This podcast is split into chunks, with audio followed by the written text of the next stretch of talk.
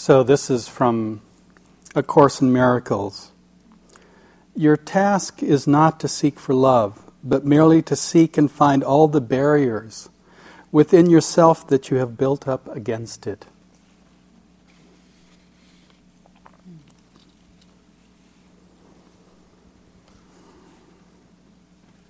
So tonight I would like to explore with you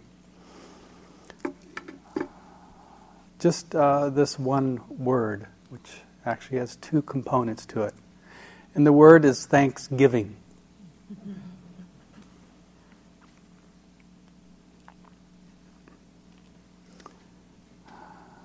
So, first story. Uh, my first uh, teacher, uh, this is when I was in Nepal in the late sixties, his name was uh, Lama Thupten Yeshi. And he had a quality that was uh, absolutely remarkable. And it was very well distinguished in two activities that he would uh, undertake. And the first one was, whenever uh, you met him or saw him, is that he would uh, bow to you no matter what it was, and he would say thank you. That was his uh, one aspect that was it was always present. It was just that that sense of it wasn't. It could have, you, in a sense,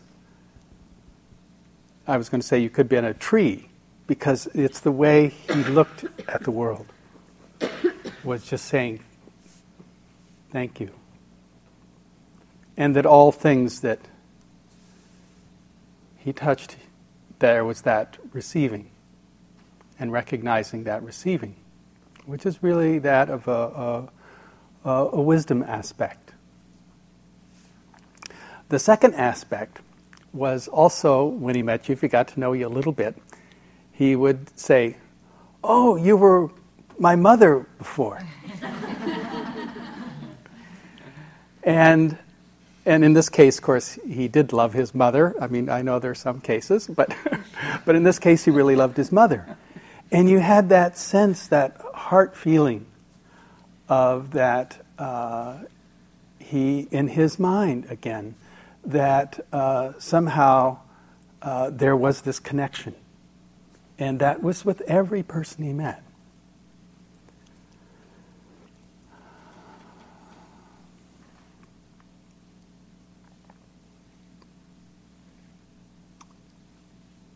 So this word thanks, you know, it's simple. I think it it's actually comes out of really the heart of wisdom. Uh, because it has been through some kind of process, some kind of refining that has this sense of clarity of what it is that's going on. And we talk about this practice as a, a practice of uh, purification. That in a sense, uh, we sit here and we, I mean, nothing's going on here. Just nothing's going on. And yet, there's almost a magnetism to those parts of ourselves uh, that interfere. Uh, interfere with this clarity, uh, this sense of well-being. And so in a sense, these things are pulled out of us, and and uh, very much like Anna's story last night of kind of being on the floor of the woods and and experiencing kind of the uh, the fear and the drama, uh, the old stories, uh, the, all those things that somehow have these little fish hooks that somehow pull and actually hook into our flesh and pull.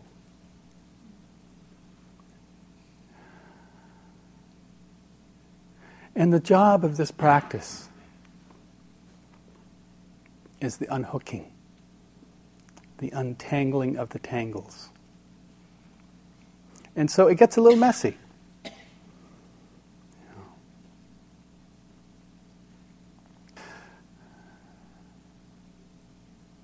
she talked about the kind of the, the hindrances that come up. You know, the sense of you sit here and there's this uh, tremendous amount of uh, what uh, wanting in our lives, wanting things to be this way or that way, this constant desire, which pulls us out of the simplicity of the present. Insidious. And it's such subtle hooks, you know, that come along and grab us and take us away. Sometimes into the future or sometimes from the past. But it holds us away from the wisdom of presence. There are other times when, you know, this uh, sense of, you know, it may be a back pain, a knee pain, Uh, and then there's some kind of association with it that somehow we have to fix it, and it comes from something that happened, you know, such and such a story ago, and that's why it's like this. And boom, hooked again. But this time, it's in the aversive mind of pushing and getting rid of that somehow. That uh, we need to somehow do battle with that that we don't like.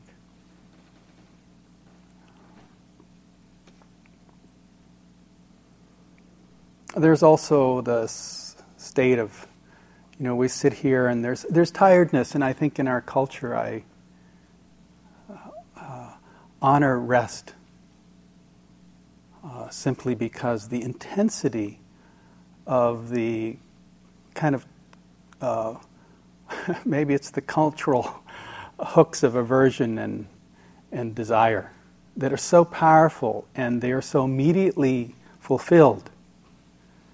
That the forces are so strong, and that when we come here, there has to be just this simply, this ability to to to listen to yourself again, to listen to your body, to rest, uh, to take stock.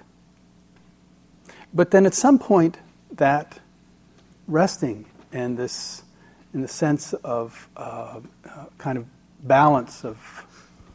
The energetics of both the uh, body and the mind, find a balance. But then there are things we resist, you know, uh, things that in our lives come and kind of hold us in captivity. And what happens?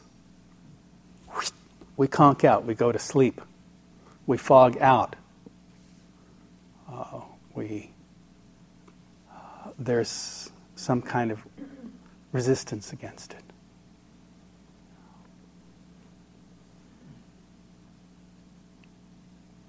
There's also this wonderful planning mind that is so seductive, you know, of just, let's make a movie about tomorrow.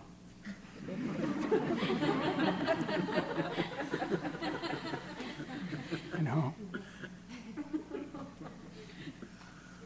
You leave here.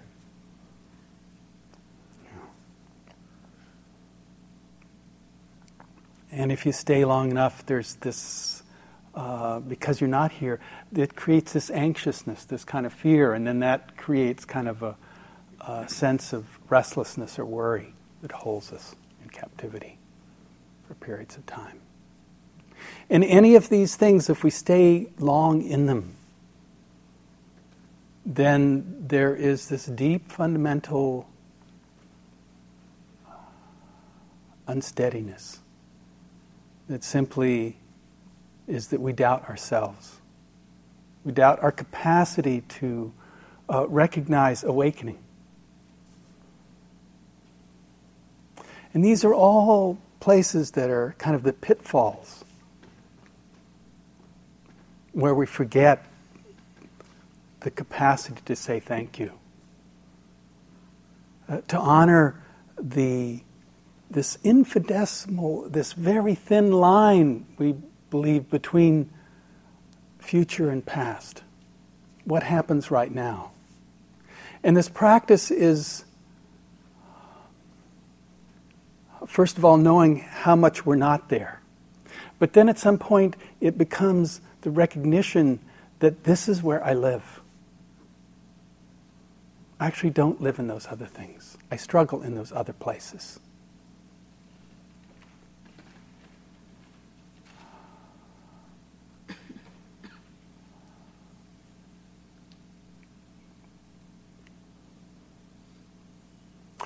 The Buddha talked about this First Noble Truth, and Robert talked about this, this uh, complexity of identification and the creation of this suffering that happens.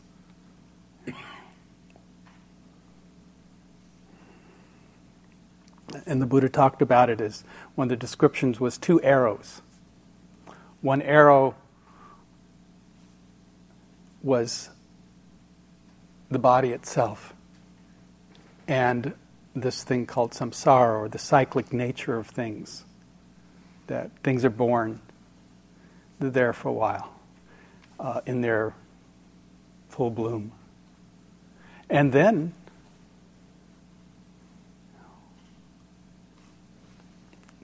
get old, get sick, die. That arrow is what we all hold. But there's a second arrow.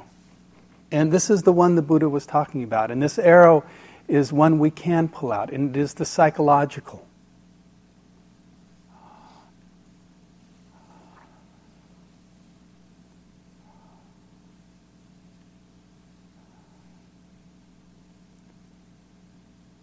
It's this place that we recognize the nature of struggle and how it happens and how it also,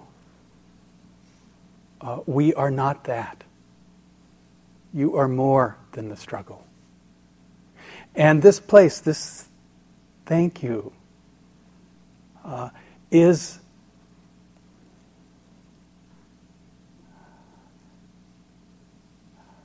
it's no place in the future. It is simply the recognition of uh, why we train ourselves here in the body so much, is that it's about the wholeness. So it's the whole body. It is the capacity to hold all your feelings. It's really the, the technicolor of life, uh, the richness of things. Uh, It is to see this thought process in its uh, creativity, in its wonder, in its poetry, in its um, sometimes madness. That you're more than that. There is this other. And this other is this willingness to listen in this stillness, this deep sensing of that in you that's unchangeable.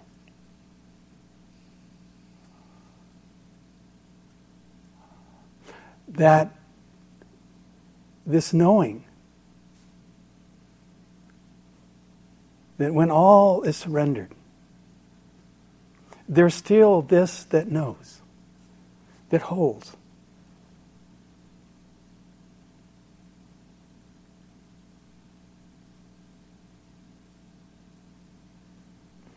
It has no past, no future.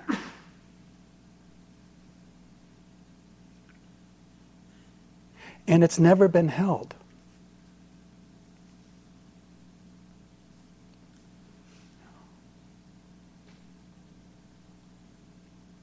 So our willingness to,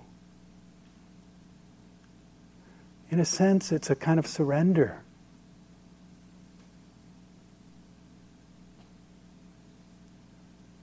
And that surrender is fearless.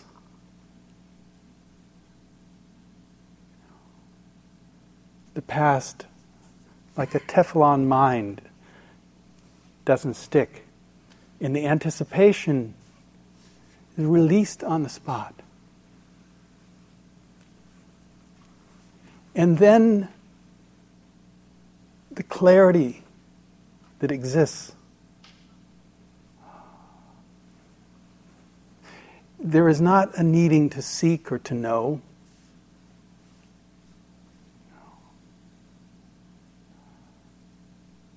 Uh, it is all s- simply about the freedom. And that we begin to choose freedom moment after moment. And if we can keep doing that, then this thank you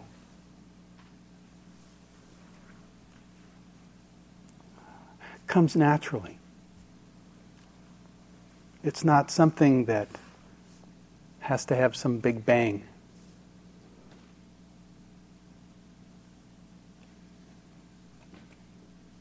It's already present.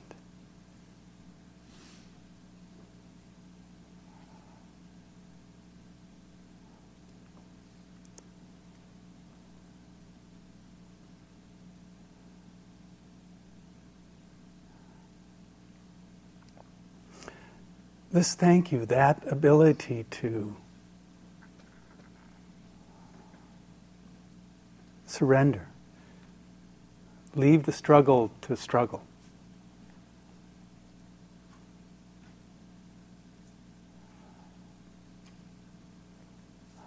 that there is an informing.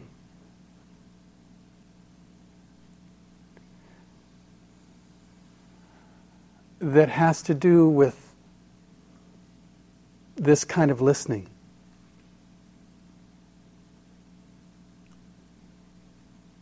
And that kind of listening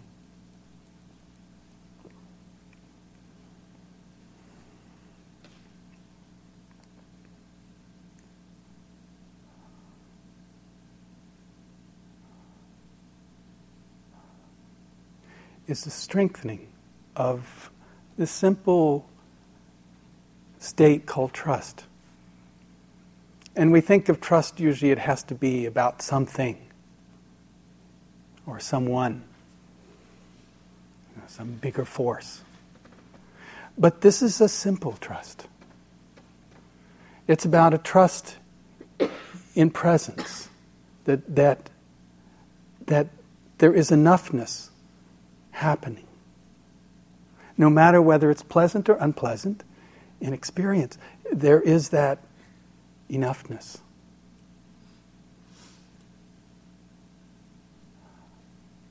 And we can trust that right up until, you know, uh, actually the body will disintegrate. It will break apart. That's its nature. That is one of the arrows.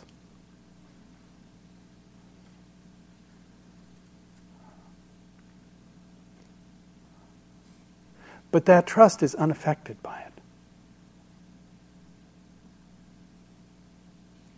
Actually, the second part of this is about the giving. And so this one factor is really, uh, I see this thankfulness comes out of the clarity and the seeing clearly, the nature of conditioning and oh, what we can begin in this flow, this river of being that we can begin to rely on. And it actually has to do with the flow, not some solid thing.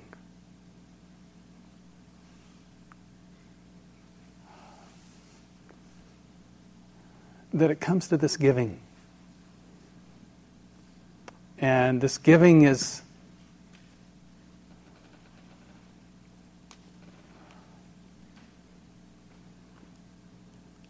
has to do with the arrow.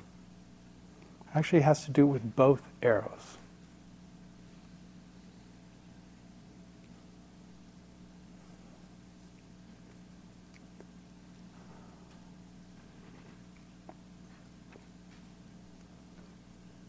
It was great. I had my, my daughter was here today, and um,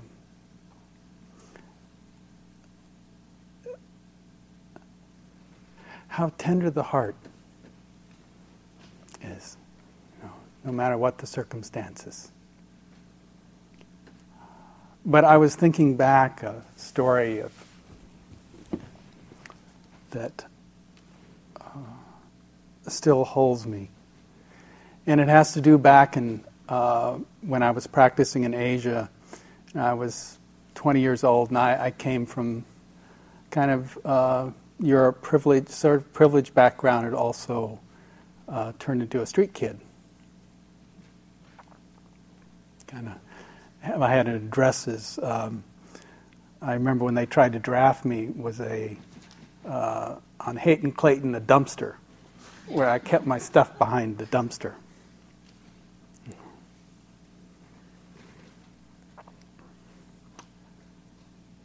And recently, a old friend of mine uh, sent me two letters that during that period I'd come to San Francisco, and uh, their mother died this last year, and it was two letters from, uh, well, I got one from my mother and two from my father that I never got.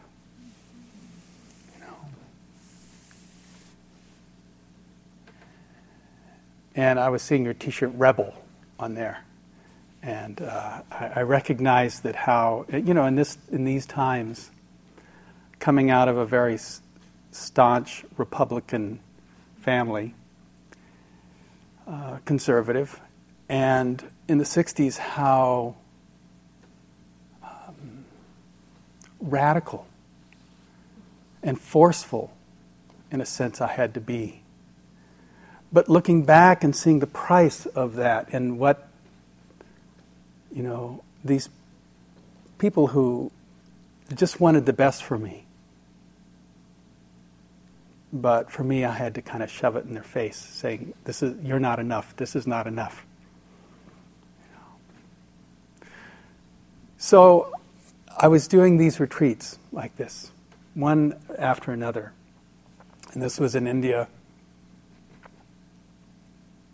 And at that time, uh, Ram Dass had come uh, to India and was at one of these retreats, and what was happening was I would sit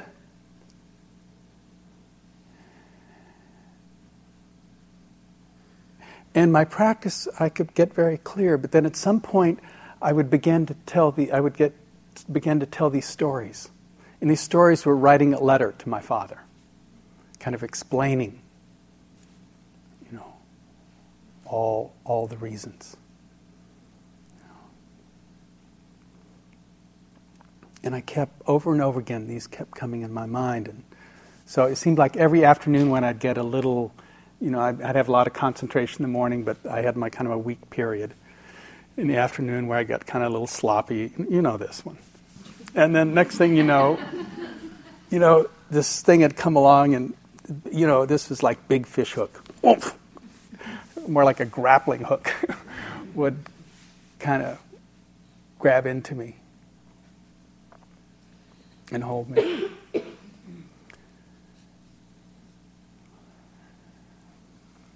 And so, I, at the end of some retreat, I was sitting in this room with Ram Dass, and I was telling him, you know, my father was kind of abusive, and he was an alcoholic, and uh, uh, we had fought uh, ever since I was quite young. And Uh,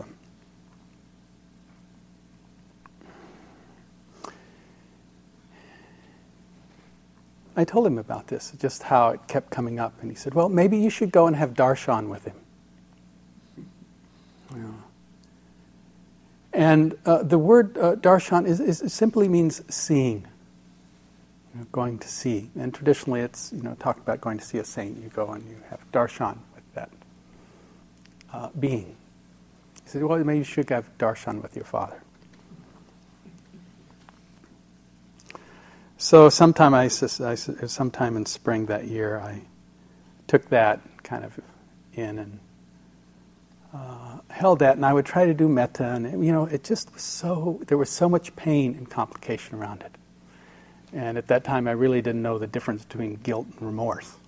And there was a lot of guilt in there, a lot of kind of personalizing.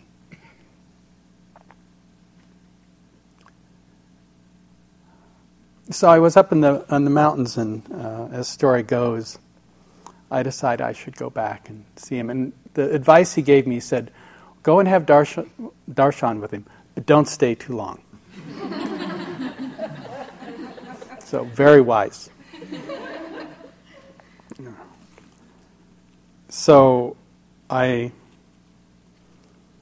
go and I decide one of the things was I wanted to go home, and I, you know, was this flaky, long-haired, you know, kind of t-shirt, flip-flop uh, dude, you know. And so I went and I had this little tailor in a town of Kullu Valley in Manali make me a three-piece suit, which he took an old magazine that was totally ripped up, and we pulled it out, you know, and we found this picture of, of this guy in this three-piece suit. So we bought some Chinese corduroy, and uh, and so he proceeded. It took him, I don't know, months to make this corduroy suit. And I remember I went over, and, and my friend Sultram Aliona, uh, she she sort of took these scissors, and I don't know, I had sort of a semi cut. Not a great cut, but it was it was good enough. But what was really great was this tailor. He tried so hard. It was really beautiful, but he didn't use the same color threads. So you had kind of these, you know, as long as you didn't look too close. And so I went back and I thought, well, now I'm going to look like he wants me to look. You know, kind of three-piece suit, corduroy suit on, and, you know, and uh, and I went back, and uh, there was such intention because I was holding this whole thing from from this practice, and how I just got stuck in that. And I went, and it was. And I was there three days. And the thing that the first day I got was all this practice that I had done was suddenly I was looking at someone, not my father, but someone who had suffered deeply. And that the darshan was not about me, but it was about this man's suffering and how he had coped with that suffering. And that he wanted me to be something that he wasn't. Different. And it broke my heart. And I suddenly saw um, uh, that all my protection wasn't there. He didn't actually see me. It was all right. I saw him. And within a couple months, I returned to Asia. And it changed me because it was like a release of, uh, you know, like a block in there of my heart. And so this giving part is that, in a sense, we have to clear up our own, uh, uh, our own woundings. But these woundings are special woundings. Every wound that you have, you know, every betrayal you've had, is that that is the giving. It is the relative that has given to you. And it is thing that has softened the heart and gives that golden glow. The wisdom, the clarity, that thankfulness is only one side of the equation. The other side is the fragility uh, of these two arrows, and that our responsibility uh, to own it specifically, uh, be uh,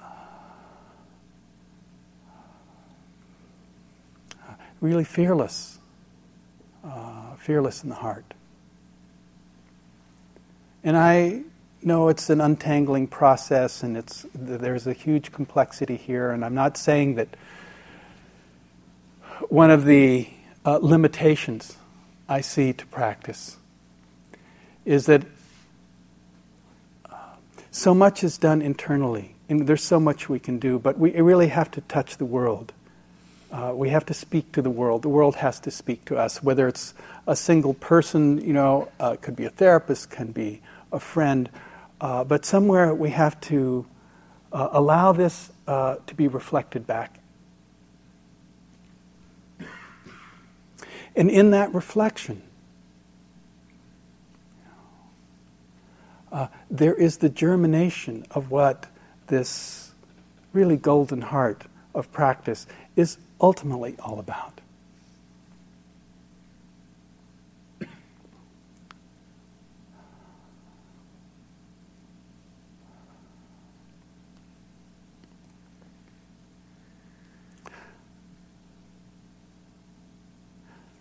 I like to hold the, and for my own life, the the mistakes I've made. We've all, you know, there's a wonderful story of uh, a Zen master asked, you know, about life.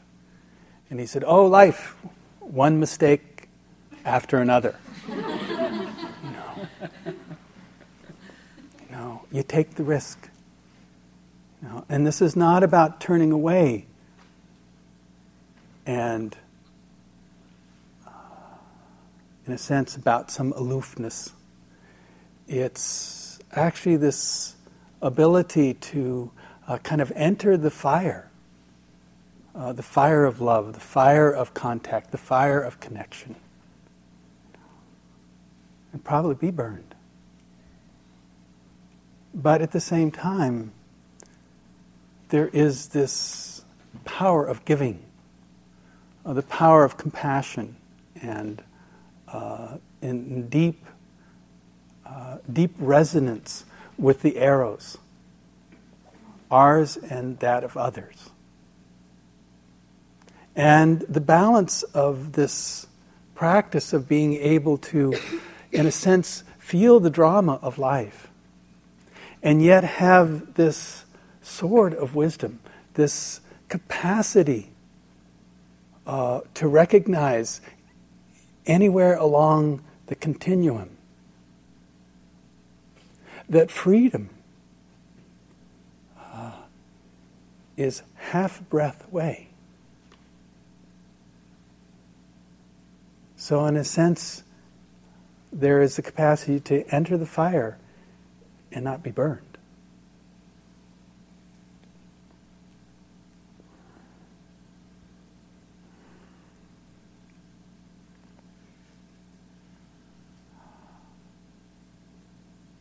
I like this term, the middle way, sense between the extremes. And I see it also in this uh, waking up to this uniqueness, this thankfulness, uh, this opportunity, the preciousness of life. And being able to, uh, in a sense, deeply recognize and feel that. And it's not about circumstances. It's not about whether it's pleasant or unpleasant. It's simply about the fact that the capacity to see and hear and smell and taste and Uh, feel, think, that.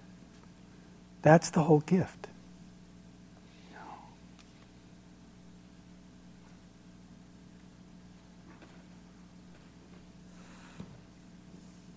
And that this idea of freedom, enlightenment, that somehow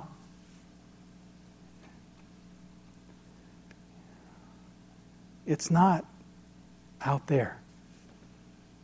It's not somewhere else. It's actually the exactness, preciseness of mindfulness. That mindfulness in itself is actually, it's a moment of deconditioning, but it's also a moment of freedom. Pleasant or unpleasant, when that mind in its wakefulness knows what's happening.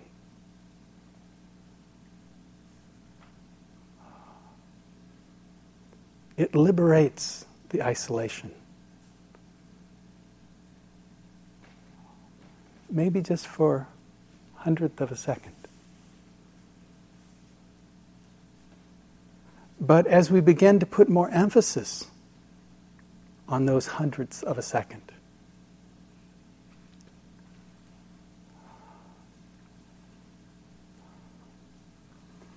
then the loosening of the, the these blinders that we put on, they get loosened.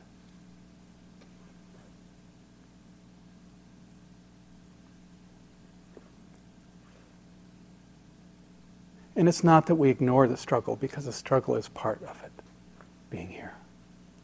But we began to put our emphasis, our emphasis on moments of complete release, complete relaxation, complete, uh, in a sense, one taste, non, non-dual. It's not separate. You know, your wholeness.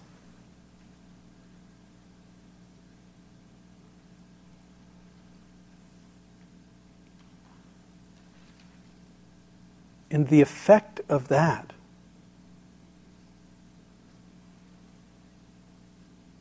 is the heart no longer in its constriction, in its needing to have its way, or its, you know, ruled by its fears. And uh, your attachment is actually this, this word metta.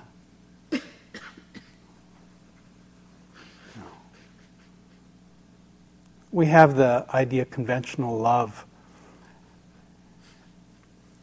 And somehow uh, it's a relative deal, you know, about you love me, I love you, and um, let's make a deal about how that's going to work. And I'm not saying that's good or bad, I'm just saying that is not metta. You know? It has the thread of all the old loves. It has, you know, a subtle manipulation, subtle needs. You know, they say if you want to look, if there's attachment there, it's not metta. But metta is the state of being, uh, in a sense that um, uh, this giving that's undifferentiated. It doesn't qualify. It doesn't categorize. It simply is a state of being that everything that's exposed to it is felt in love.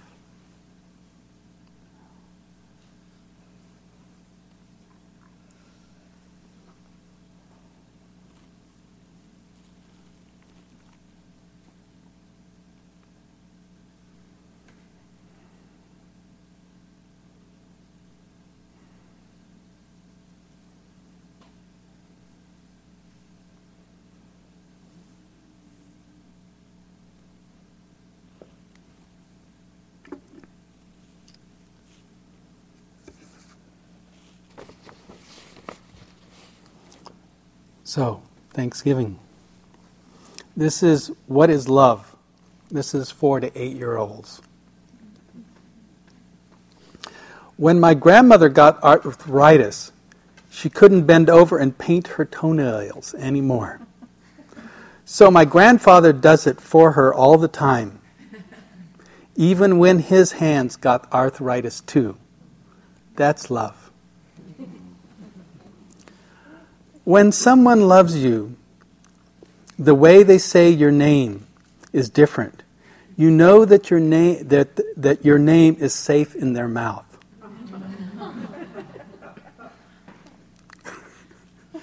Love is that first feeling you feel before all the bad stuff gets in the way.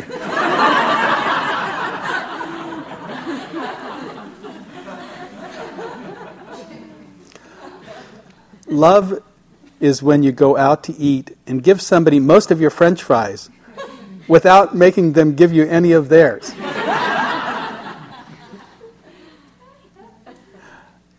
Love is when someone hurts you and you get so mad, but you don't yell at them because you know it would hurt their feelings.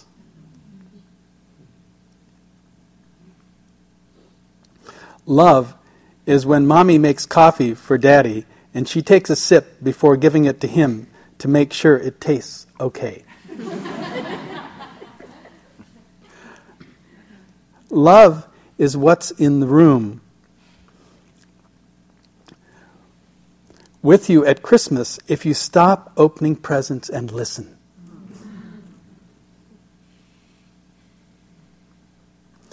If you want to learn to love better, you should start with a friend you hate. Now, this is good. When you tell someone something bad about yourself and you're scared they won't love you anymore, but then you get surprised because not only do they still love you, they love you even more.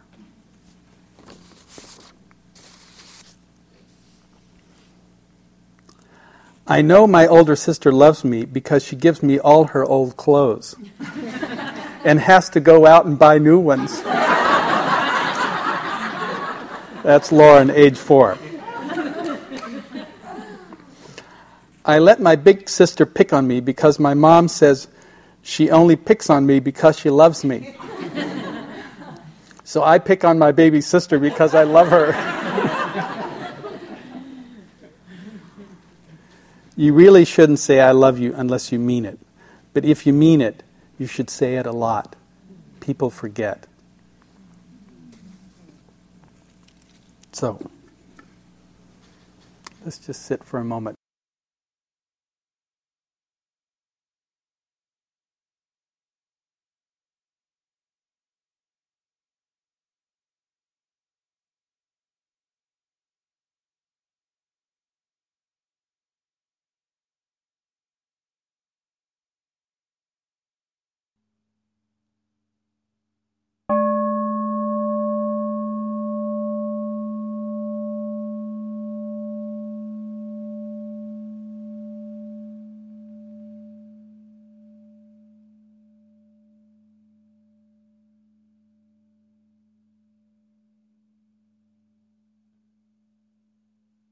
This talk was given by John Travis at Spirit Rock Meditation Center on November twenty-fifth, two thousand four.